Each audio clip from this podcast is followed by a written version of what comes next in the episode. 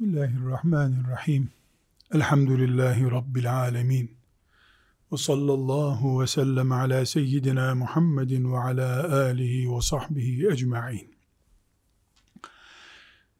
30. hadisi şerife geldik.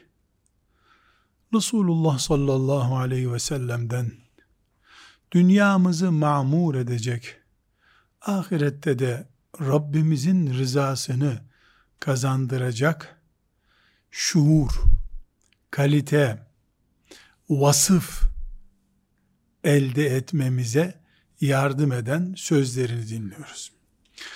Bir hadisi şerifi hiç dinlemeyen on defa dinlemiştir. Ama şimdi bu mantıkla dinleyeceğiz.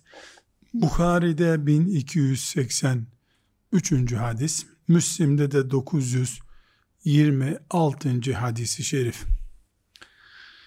Hani Efendimiz sallallahu aleyhi ve sellem bir mezarın başında ağlayan bir kadın görüyor. Kadının çocuğu vefat etmiş. Kadın da çocuğuna ağlıyor. Resulullah sallallahu aleyhi ve sellem Efendimiz kadına ittakillâhe vasbiri diye nasihat ediyor. Yani Allah'tan kork, sabırlı ol sözün özü bu. Bunun üzerine kadın herhalde gözü yaşlı, duygusallığı yüksek. Aleyhissalatü vesselam Efendimiz'i tanıyamıyor. İleyki anni fe inneke len tusab bi musibeti demiş. İleyke anni ya çek buradan gibi bir ifade bu bizim Türkçemizde başıma gelen senin başına mı geldi? Demiş. Tabi kadın Müslüman. Yani Efendimiz sallallahu aleyhi ve selleme hakaret edecek bir hali yok ama o şok anında çocuğunu mezara koyduktan sonra karşısındakini tanıyamayacak hale geliyor. Ve karşısındaki ona cenneti gösteren peygamberi sallallahu aleyhi ve sellem. Bu münafık bir kadın değil. İşte İslam'a sıcak bakmayan biri değil. Müslüman bir kadın. Sonra kadına diyorlar ki ne yaptığını sen biliyor musun? diyorlar. Ne yaptın? Resulullah sallallahu aleyhi ve sellem Efendimiz'e böyle dedin diyorlar. Kadın koşarak e, gidiyor Efendimiz sallallahu aleyhi ve sellemi evinde buluyor ona derdini anlatıyor. Yani ya Resulallah ben anlamadım, tanıyamadım seni. İşte ne bu dediyse kadın. Efendimiz sallallahu aleyhi ve sellem ona şimdi aşımızı kolumuzdan alacağımız cümleyi söylüyor. Es-sabru inde sadmetil ula. Bunu Arapçasıyla ezberleyelim daha kalıcı olsun. Es-sabru inde sadmetil ula. Es-sabru inde sadmetil ula. Sabır ilk darbe anındadır. Sabır ilk darbe anındadır. İnşallah bu hadis-i şerifi artık aşı kategorili hadisler olarak tuttuğumuz zihindeki defterimize yerleştirdik inşallah. Şimdi dönelim bizim hayatımıza. Trafik kazasından çocuğumuzun okul kazanamamasına, hastalığa, eşimizle, çocuklarımızla geçimsizlik konusu olan bir meseleye, akrabalarla, komşularla vesaire insanlarla sürtüşmeye ya hayatın insanı bunaltan bölümlerine şöyle bir kuş bakışı bakalım. Bir sürtüşme, kaza, yoğunluk vesairenin oluşturduğu o boğucu atmosfer. Mesela bir trafik anı. Mesela bir e, siyasetçinin çok değişik bir örnek olsun. Aylarca çalışıp girdiği seçimi kaybettiği akşam o anki stres, boğulma hali ömür boyu devam ediyor mu? Hayır. Zaten etse insanlar yaşamazlardı.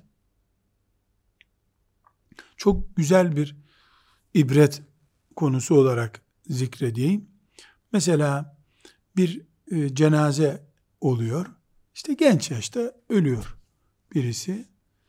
E, onun yakınlarından biri bakıyorsun intihar etmeye kalkıyor. E, işte hayat benim için gereksiz artık tutmayın beni ben atlayacağım filan böyle bakıyorsun. Bu bir daha yatağa girip yemek yemez zannediyorsun. Öbür gün gidiyor o mezarda eve gelmek istemiyor. Mezarın üstünde oturuyor, ağlıyor. İşte konuşuyor, ediyor. Neyse artık. O sahneye, o ölüm acısına bakıldığında o mesela anne, mesela baba kimse bir daha sofraya oturmaz. Bir daha yemek içmez. Bu da yarın ölür muhakkak. Zannediyor insan. Ama üç ay sonra hiç o ağlayan insan o değilmiş gibi çarşıda görüyoruz onu. Hatta üç ay sonra bir düğüne gidiyor. Düğünde neşeleniyor. Bunu sabit bir e, örnek üzerinden zikretmiyorum. Bunu genel olarak böyle zikrettim. Şimdi burada demek ki olaylar ilk anında çok sıcak oluyor. Ondan sonra gitgide soğuyor soğuyor. Mesela çok basit bir örnek. Bir trafik kazasında birisinin ayağı kırılıyor, sakatlanıyor. Ona doktorlar protez takıyorlar, o proteze basamıyor. Ben, bana uyum sağlamadı diyor. Baston tutamıyor. Hatta hatta çok kimsenin bildiği bir örnek.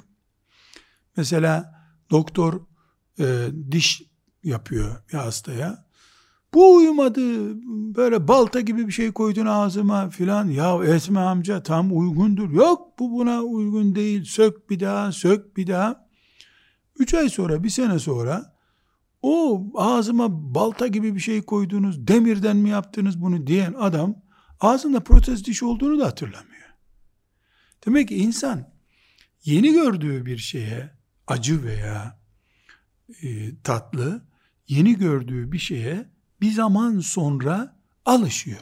O protez, o değnek, o ilave, o acı onun hayatının normu içine giriyor.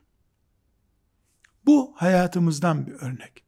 Resulullah sallallahu aleyhi ve sellem bu hadisinde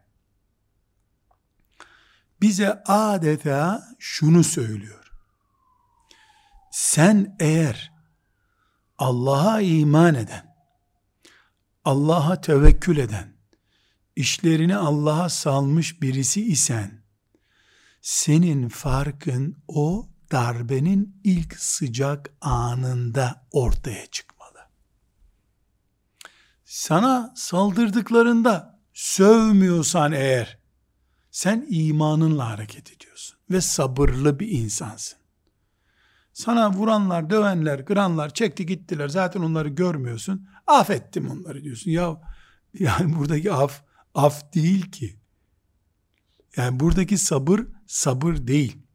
Bunu ben kendi hayatım için hep şuna benzetirim. Bir araç 90 kilometre süratle giderken fren sistemi o araca o sürat anında lazım. Araba bir yere park ettikten sonra Mesela motoru stop ettik. Arabayı park ettik. Şoför ayağını pedala basıyor, fren pedalına basıyor.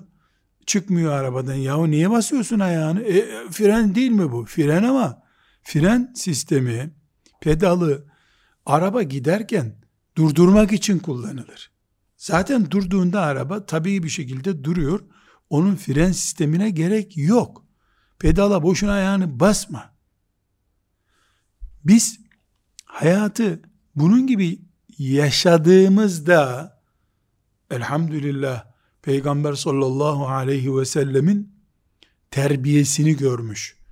Onun eğitim tezgahından geçmiş Müslüman olduğumuzu biiznillahi teala göstermiş oluruz. Peki sıcak anda, o darbe anında bahsettiğimiz sabır o kadar kolay mı? Aa, bu sorunun cevabı yok. Bu kolay bir şey olsa, e zaten bunu gavur da yapar. İman basamaklarını bir, beş, on, yüz çıkan, hedefi arş-ı alaya tutmak olan, normal cennet bile değil de, Firdevs cennetine talip olan, yüksek tonajlı ve büyük hedefli Müslüman bunu başarır. Yani ne kadar yakışır bilmiyorum ama herhalde iyi anlaşılması için izin verilir böyle bir şey anlatmama. Çocuğun işte matematik dersi var. Salı günü saat 10-11 arası da matematikten imtihanı var. Çocuk giriyor, imtihandan sıfır çekiyor. İmtihandan sonra bir güzel çalışıp o soruları bir daha yapıyor. Ya öğretmen kağıtları toplamış, imtihan bitmiş. Sen bundan sınıfta kalmışsın. Seneye imtihan için çalışıyorsun sen artık. Ondan sonrası sabır değil, istiğfar gerekiyor. Yani biz, çocuklarımız bizi bunalttığı gün, cennet umudundan ötürü ses çıkarmayan baba, anne olursak, elhamdülillah, sabredenlerle beraberiz. Allah sabredenleri seviyor. Eşimizin yeni evlendik. Şu bu sıkıntısını bir sene üç sene idare edebilir. Sonra o bana ben ona alışırsam mübarek bir iş yapmış olurum. Yani bu eşinin belli ablası boşanmış. Bir stres yapmış. Evde huzursuzluk çıkarıyor. Belli ki bu bundan kaynaklı. Bir ay sonra geçecek bu. E bunu bir ay idare et gibi gibi hayatın her yerinde bu örnekleri yüzlerce binlerce kere buluruz. Her seferinde 112'yi çağırır gibi ya bir Bukhari'yi okuyalım bakalım ne öğrenmeliydik bunda demeye gerek yok. İşte bu aşının manası budur. Resulullah sallallahu aleyhi ve sellem Efendimiz darbe anında muhakkak idare etmeyi bileceksin. Sabretmeyi bileceksin. Sonra o olay soğuyunca, unutulunca da gel buraya lan sen beni niye üzdün? Diye ondan sonra hesabını sor. Zaten ondan sonra sen de hesap sormazsın. Onun için e, bir örnek zikredeyim. Çok sevdiğim bir kardeşim e, dedi ki hocam dedi Çocuk dövmeyi dedi. Neredeyse hapse girmeyi gerektirecek kadar suç haline getirdin dedi. Seni benim çocuğumla baş başa bir gün bırakayım bak bakalım oluyor mu dedi. Ya kadın delirdi ya dedi hocam. Akşam gelince iki tokat patlatıyorum dedi. Niye vuruyorsun çocuğa dedim. E dedi kadın bir başlıyor dertlerini saymaya. Ya ben onu mahkemeye versem beş sene hapis yatar zaten dedi. E dedim e niye dedi günah diyorsun dedi. Hiç ashab-ı kiram çocuk dövmemiş mi dedi. Dedim sana fetva vereceğim. Çocuğu istediğin kadar döveceksin dedim. Ha şöyle yahu dedi. Ama şartım var dedim. Eve geldiğinde bu şikayetleri not edeceksin. Çocuk da görecek. Bir, mutfakta anneyi bunaltmış. Dört sopa. İki, Kız kardeşinin saçlarına asılmış iki saat çocukcağız ağlamış. 12 sopa. Bunları toplayacaksın. Kağıdı çocuğun önüne koyacaksın. İstihkakın budur deyip ona da imzalattıracaksın dedi. Ondan sonra dedi. Ondan sonra yatacaksın. Sabahleyin daha dinç olursun. Sabahleyin o tokatları istediğin kadar vur dedim. Tamam dedi. Tamam dedi. Güzel dedi.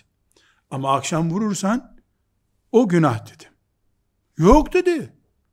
Ben helal olsun da dedi. İki gün sonra da vururum dedi. Bir de aylar sonra görüştük. Dedim, ne yaptın o çocuk işini dedim. Dedi sen benimle oynadın dedi. Hiçbir sabah kıyamadım o çocuğa ben dedi. Hiç kıyamadım dedi. Meğer akşam ben böyle bomba gibi oluyormuşum. Yatınca geçiyor dedi. Hatta dedi ilk gece hanım dedi ki sakın o hocanın dediğini yapmayasın ha. Dedi diyor. Ben de ne diye unuttum onu. Hani akşam çocuğa kağıt imzalattın ya dedi. Onları sakın vurma ben affettim çocuğu dedi. Bu işte benim yaşadığım çok güzel bir örnek. Sonra e, o çocuğa dualar ettim. Göreceksiniz o çocuk suçları biriktiği halde onu bilinçli bir şekilde affettiğiniz için iki ayı bulmayacak evin evliyasından olacak o çocuk. Göreceksiniz dedim. Yani sonucunu izlemedim. Bir derdi olsa gene gelirdi o bir ruhsat daha almak için gelirdi zaten ama bu psikolojik ve pedagojik bir rahatlatma tavsiyesidir. Çünkü o anda işten yorgun geliyorsun sen. Bu dediğim arkadaş inşaat kalfası birisi. Akşama kadar güneşin altında tahta taşıyor, çivi çakıyor. Yani adamın böyle eve gelip uzanıp uyumaktan başka bir derdi yok. Namazı zor kılıyor, yatıyor yatağa. E kadın haklı akşama kadar illallah etmiş. E bir boşalmak istiyor kadın. Bu inşaatın yorgunluğunu o çocuktan alıyor. Çocuk suçlu mu? Suçlu ama çocuk. Çocuk suçlu ama çocuk.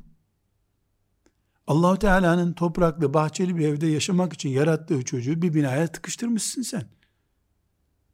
Çocuk suçlu, suçsuz önemli değil. 11 yaşında çocuğun nesini döveceksin? Yani üç defa hızlı vursan zaten komaya girecek çocuk. Buna şeriatımız da böyle bir tokata izin vermiyor. Yasalar da vermiyor zaten. Netice bu adam yatınca pazularındaki ağrılar, belindeki ağrı gittiği gibi siniri de gidiyor. Ona ben bir hile yaptım. Hile-i şer'iye dediğimiz bir şekilde hile yaptım. O anlamadı ne hile yaptığımı.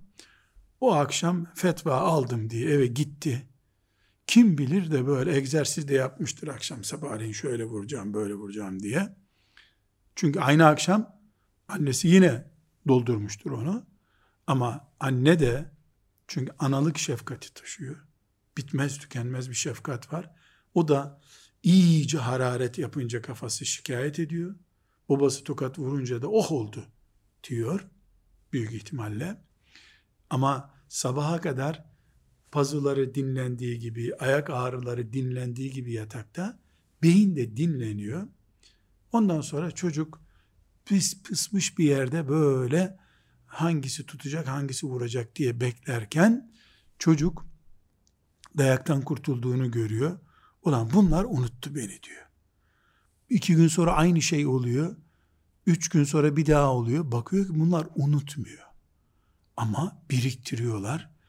Çocuk da bunu ıslah malzemesi olarak kullanıyor. Şimdi bu hadisi şerif bunu anlatmıyor. Ama olayın bu olduğu bir sistemi anlatıyor. Çünkü aynı insan bu o mezarın başında feryadu figan eden kadınla bu baba aynı. Yani biri mezardaki görüntüden bunu almış, biri dinlenmeye geldiği evde çatlayan hanımını bulmuş. Üç tokat vurup da bu işi geçiştirecek ama vaazlar dinlemiş, hadisler dinlemiş çocukları dövmeyin diye e, bunu da kaldıramıyor.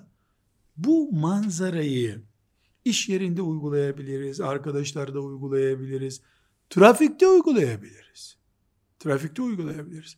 Ben trafikte nasıl uygulanacağına bir örnek vereyim. Yani kırmızı ışıkta bilemedin, bilemedin, bilemedin 10 dakika beklenir. Hani bir kırmızı ışıkta çünkü ışıklar umumiyetle 90 saniye üst limitiyle herhalde. Öyle hatırlıyorum 90 saniyeliğe ayar. Hadi 8 yönlü bir yol olsa 3 e, çarpı 90 saniye gene 10 dakika etmiyor. Yani bir insan 10 dakika beklese bir şeyde ne olur?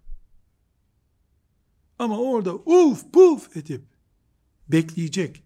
Ondan sonra geçince de e, şöyle diyecek ya da kırmızı ışıktan sollayıp geçecek ya da kaldırımdan emniyet şeridinden geçecek pozisyon yerine akıllı bir mümin ne yapar? Bu, bu trafik bizi bekletecek. Tam üç ayet-el kürsü okuma fırsatıymış bu diyecek.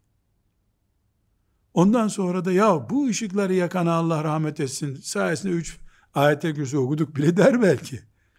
Yani mümin kritik anda devreye giren bir emniyet sistemi taşıyan adamdır. Kadındır. En kritik zamanda devreye girmeyen sistem sistem değildir ki. Hani evlerimizde sigortalar var, şarteller. Eskiden onlar çok adiydi de gün aşırı atardı. Herkes onu eliyle yapardı.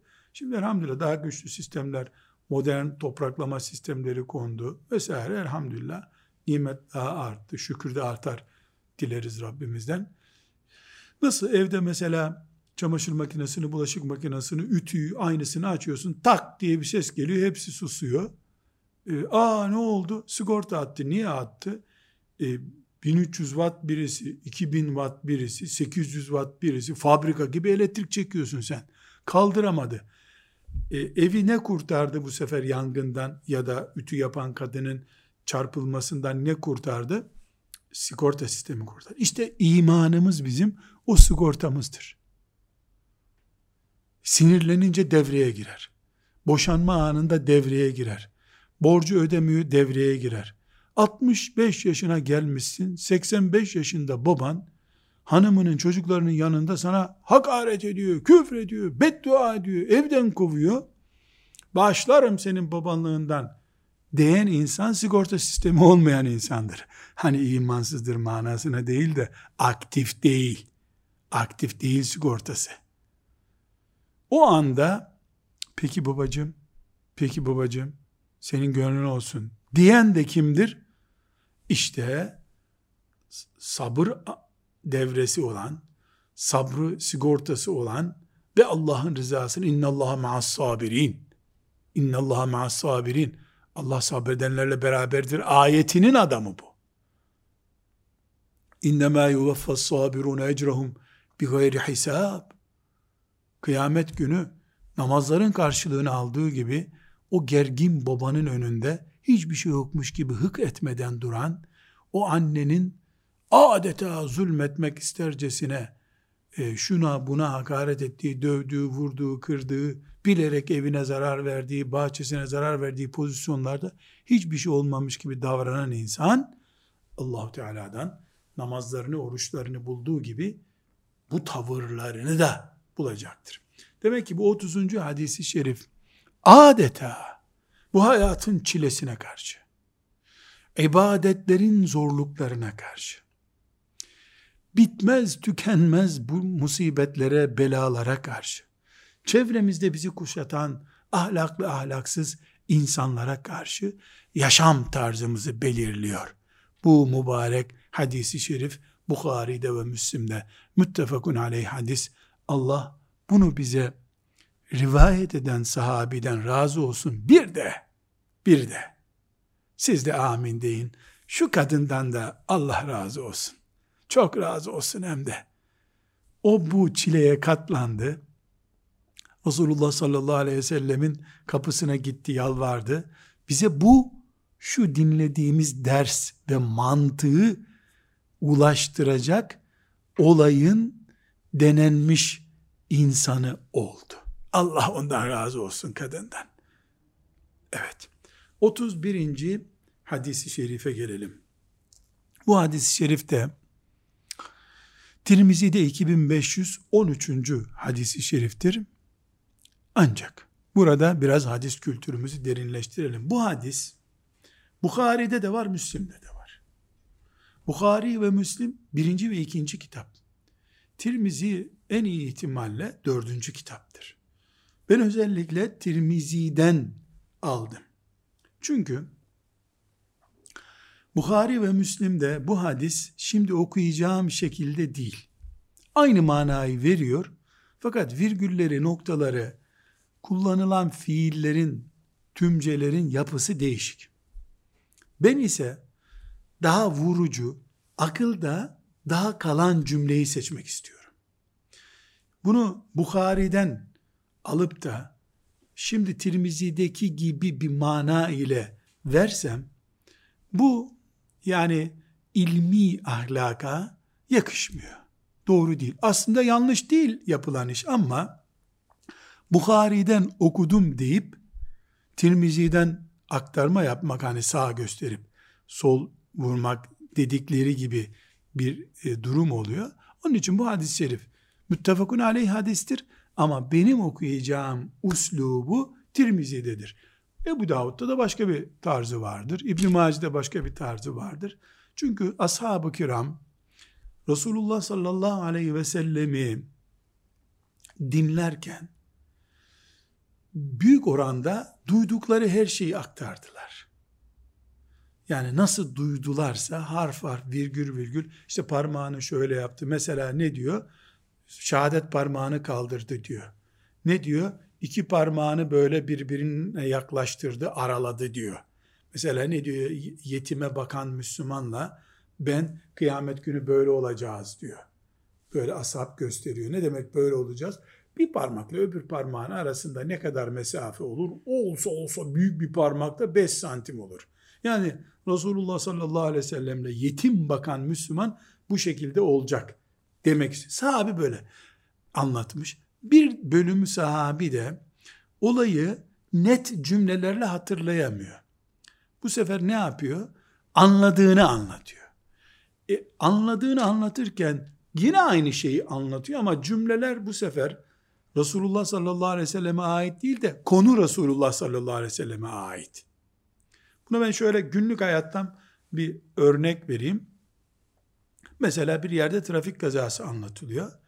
Birisi diyor ki e, sağdan dönüş yapmak isteyen e, karşıdan gelen arabaya vurdu. Arabanın önü parça parça oldu. Sonra ambulans geldi. Sağdan dönen kişi direksiyona kafası vurduğu için yaralanmıştı. Onu ambulansa koydular diyor. Olay böyle tam. Başka bir görgü tanığı bunu anlatıyor. İki araba yandan birbirine vurdular diyor. Ambulans yeşil taksidekini götürdü diyor. Yani aynı olayı anlatıyor. Farklı bir boyuttan. Bir başka görgü tanığı diyor ki e, onlardan ikisi vurduğunda bir ses duyduk diyor. O sesi duyduk şöyle baktık. Bakıyorsun aynı olayı başka bir türlü anlatıyor. İşte bu hadislerin aktarımında da var ama çok büyük oranda kelime kelime anlatılmış. Efendimiz sallallahu aleyhi ve sellem'den. E, bu peki e, bize ne bilgi sağlıyor? Tirmizi'de bu hadis böyle de, Bukhari'de niye böyle sorusunun cevabını veriyor. Bu bir kültür bolluğudur. Ama sahabi diyorsa mesela bazı hadislerde onu da öyle bir hadis örneği de göreceğiz ileride inşallah. E, diyorlar ki sahabiye sen gerçekten mi Resulullah sallallahu aleyhi ve sellem'den böyle duydun diyor. O da böyle yapıyor. Böyle. Bu kulaklar duydu, bu gözler gördü diyor. Bundan ne anlaşılıyor? Yüzde yüz aynısını aktarıyorum size diyor. Yüzde. Mesela Ebu Hureyre radıyallahu anh, Allah ondan razı olsun. Efendimiz sallallahu aleyhi ve sellemle beraber iki buçuk sene kadar Müslüman olarak kaldı. Yani diyelim üç sene. E, çünkü Efendimiz sallallahu aleyhi ve sellemin ilk 20 senesinde Ebu Hureyre yoktu. Gençti hem, hem geç Müslüman oldu. En çok sahabi, hadis rivayet eden sahabi de odur.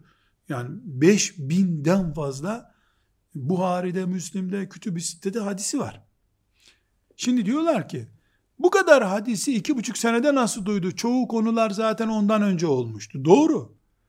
Ebu Hureyre, Resulullah sallallahu aleyhi ve sellem'den duydum dediği hadisler var. İbni Mesud'dan öğrenip Resulullah dedi ki dediği hadisler var. İki, ikisi de Resulullah'ın sözüdür sallallahu aleyhi ve sellem. Ebu Hureyre'nin ben duydum. Mesela diyor ki Halilim bana dedi ki Halilim dediği dostum demek. Yani Resulullah sallallahu aleyhi ve selleme halilim, canım diyoruz ya biz canım, ciğerim. Canım peygamberim bana dedi ki diyor. Ha, yüzde yüz Ebu Hureyre'nin kulağına peygamberin ağzından aleyhissalatü vesselam giren hadisi naklediyor bize demek. Ama Ebu Hureyre'nin büyük oranda duyduğu hadisler, hele hele mesela Mekke dönemine ait anlattığı hadisler, kendi Peygamber aleyhisselamdan duyduğu şeyler değil. Öyle bir iddiası da yok zaten. Ama ne yapıyor? Talebe gibi oturmuş. İbn Abbas'a gitmiş sen ne biliyorsun? İbn Mesud'a gitmiş sen ne biliyorsun? Ebu Hureyre'ye gitmiş filancaya talebe olmuş. O final yani ashab-ı kiram birbirlerinin talebesidirler. Çünkü oturup ashab-ı suffanın dışındakiler Efendimiz sallallahu aleyhi ve sellemin yanında senelerce kalmadılar. İşlerine güçlerine gidiyorlardı. İlk fırsatta da aleyhissalatü vesselam Efendimizin yanına gidiyorlardı. Mesela 10 bin kişi bir aylık bir sefere yolculuğa çıkıyorlar. E, Efendimiz sallallahu aleyhi ve sellemin yanında olsun olsun 100 kişi olabilir. 10 bin kişi Efendimiz'i aynı anda kuşatamazlar ki. Yanında kim var? Ebu Bekir'di, Ömer'di, Ali büyük oranda. İşte Enes yanında ibriğini taşıyor. Yani en fazla 100 kişi. O 100 kişi de olamaz. E, devesi hareket edemez ki. Onu kuşatırlar o zaman. Yani yolu tıkatırlar ona. E, peki aleyhissalatü vesselam Efendimiz'den Tebuk gazvesinde dedi ki nasıl oluyor? Ya onlar da kulis yapıyorlar kendi aralarında. Bizim gibi oturup gıybet yapmıyorlar. Dedikodu yapmıyorlar. Mola verdikleri yerde Efendimizin ağzından o cümleyi duyan biri geliyor ki arkadaşlar Resulullah sallallahu aleyhi ve selleme şöyle bir soru soruldu şöyle cevap verdi Allah Allah diyor. O uzakta olan mesela 10 bin kişinin gittiği yolda belki 300-400 metre e, açı vardır ilk önde gidenle arkada giden en arkada giden. Mesela yo artçılar diye bir grubu var. Artçılar kim? Kafile gidiyor. Onlardan bir kilometre geriden geliyor onlar. Eşyası düşen var mı? Yola kaybolmuş hayvan var mı? Onları toplaya toplaya toplayıcılar yani arkadan toplayıcılar var. E onlar mesela hiç Efendimizin sözünü duymamış oluyorlar. Ama o gazveden, o yolculuktan bize haberler naklediyorlar. Neden? Çünkü aralarındaki kulisleri, muhabbetleri Allah'ın adaletlerini ve ahlaklarını garanti ed- ettiği kullar oldukları için hiçbir öbürüne demiyor ki gerçekten mi la söylüyorsun kafadan uydurmuyorsun değil mi? Haşa böyle bir şey demiyorlar birbirlerine.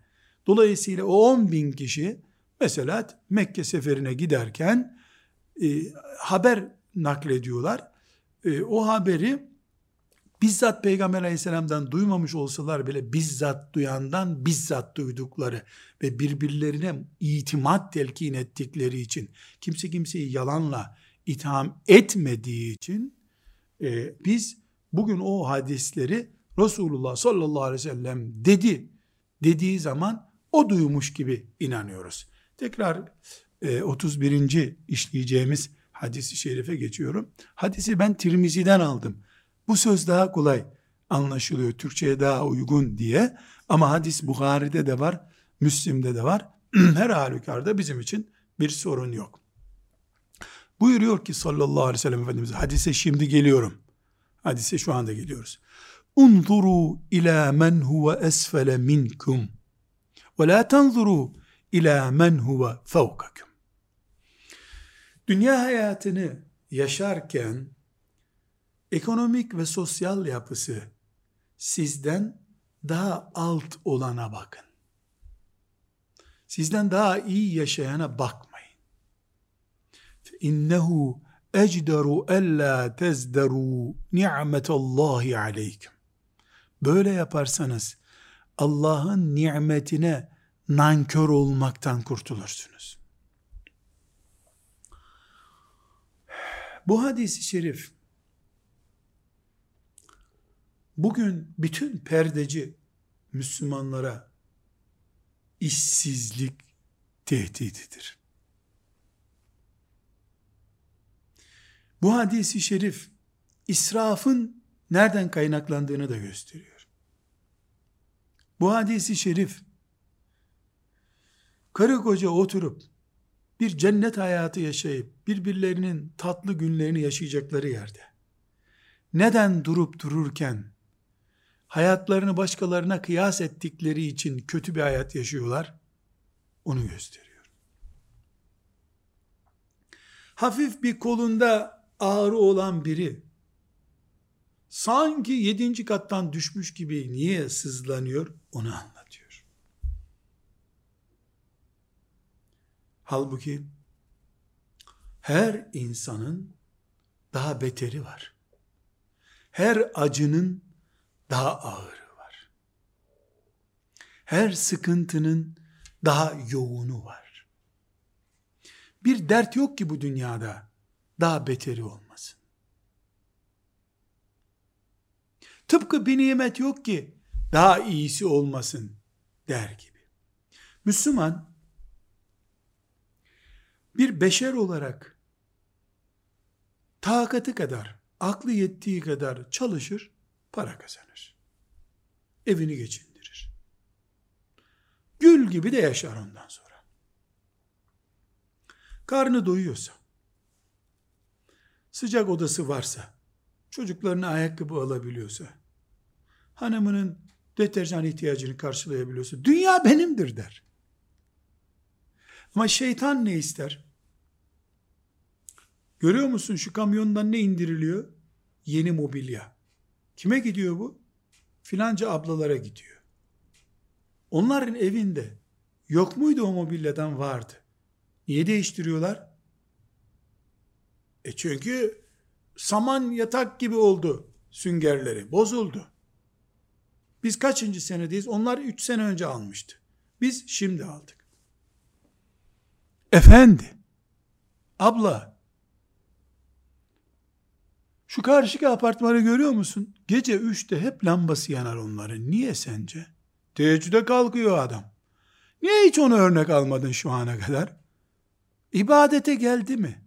Şüpheli şeylerden kaçınmaya geldi mi?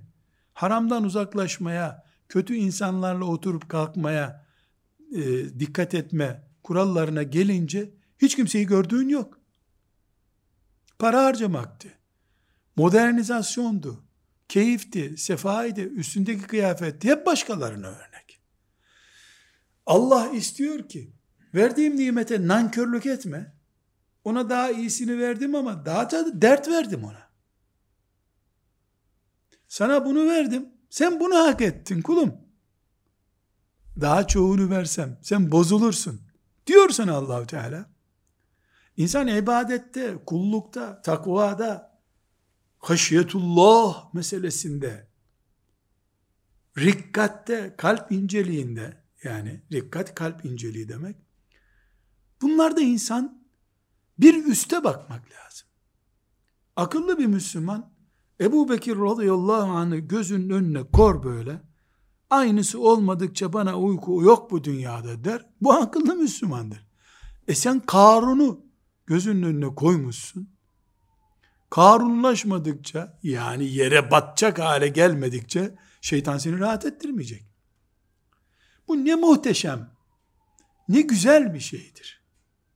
Ne güzel aşı yapmış sallallahu aleyhi ve sellem ya. Ne güzel aşı yapmış ya. Keşke bu aşıyı doğdukları gün çocuklarımıza yapsak da çocuğun kakasını yapacağı affedersiniz. Bezini bile birilerine ölçü olarak almasaydık ya. Daha sağlıklısı diye alsaydık. Çocuğun beşiği bile filancaya niye ölçülsün ya? Ben arabası olmadığı halde çocuğunun bebek arabasını arabaya monta edilecek türden alan aile gördüm. Bakın tekrar ediyorum. Komik bir şey bu çünkü. Çocuğuna bebek arabası alıyorlar. Araba dikkatimi çekti bu çok. Dedi bu sökülüp arabaya monte ediliyor. Hani çocuk arabada bebek arabasında dursun, bebek koltuğunda. Bu öyle oluyor dedi. Sizin arabanız yok dedim. E, alırız inşallah dedi. Ya siz alana kadar bu çocuk büyüyecek. Buna binmeyecek zaten. Hayret ettim yani. Ben önce zannettim o gün de bir araba alacaklar herhalde. Bu nedir? Kör taklit bunun Türkçesi. Bu kör taklit israfın nedeni, huzursuzluğun nedeni, kıskançlığın, hasedin nedeni, dedikodunun nedeni. Almaz böyle bir şey ya. Canım peygamberim sallallahu aleyk, sallallahu aleyk. Ne güzel şeyler bize nasihat etmişsin ya. Ne güzel ya. Ben bu evde mutlu muyum? Mutluyum. Sana ne? Evimden mutluyum. Başka eve bakmıyorum. Niye diyemiyoruz şeytana? İbadetlerde iyi ahlakta bir üste bakalım. Bu konuyla ilgili ben mümin kardeşlerime kendimde de uyguladığım elhamdülillah çocuklarımda fiilen uyguladım. Rabbim muvaffak etti. Evimde hala uyguluyorum. Benim evim bütün Müslüman kardeşlerime açık. Gelebilirler. Mahremiyet kurallarına dikkat eden, namaz vakti kalkıp namaz kılmaya razı olan benim evime gelebilir. Ama ben her eve gitmem. Ne yapıyorum? Çocuklarımın, ailemin orada örnekleme yapıp beni israfa zorlayacakları şekilde perde yukarıdan tavana kadar inmiş, tavandan da 50 santim yerde sürüklüyor. Karun'un evindeki perde gibi. O eve çoluk çocuğumun gitmesini istemiyorum. Neden? Bir, iki, beş gördükten sonra benim evimin de perdeleri öyle olacak. Ben evimde perdeyi cam olan bölümle ölçüyorum. Camın hemen bittiği yerde bir mermer var. Perdelerin benim o mermere kadardır. 10 santim bile aşağıya indirmiyorum. Neden? İsraf bu. Kumaş parayla. Bu 5-6 senede eskiyor. Eskiyince atılacak. Duvarı niye perdeleyeyim ki ben? Radyatörün üstelik üstüne getiriyorsun onu. Kış boyu ısındığı için o. Hem radyatörün ısısını engelliyor hem eskiyor. Düşünüyorum. Allah babamdan razı olsun. Yeri cennet olsun. Beni de onun da cennetine koysun. Hepimizi koysun. Böyle gördüm babamdan. Çok mutluyum. Böyle gördüm. Bu sebeple hayatımızı kör taklide, kapitalist, egoist duygulara sevk ettirecek ziyaretleşmeler tehlikeli. Bu tip mağazalardan alışveriş tehlikeli. İnsan ihtiyaç hissetmiyorsa bile ya biz enayimiz bir alalım bunu dedirtiyor şeytan. Bu ayrıntılara dikkat edersek biiznillahü teala bu hadisi şerifi daha güzel içimize sindiririz. Rabbimden bütün duygusallığım ve samimiyetimle niyaz ediyorum ki bizi bu mübarek hadis-i şeriflerin tesiri altında kalıp hayatımızı buna göre yönlendirerek yaşamaya muvaffak etsin. Biz isteyeceğiz. İstediğimizi belgeleyeceğiz Allah'a. Allah da verecek. Ve sallallahu ve sellem ala seyyidina Muhammedin ve ala alihi ve sahbihi ecma'in velhamdülillahi rabbil alemin.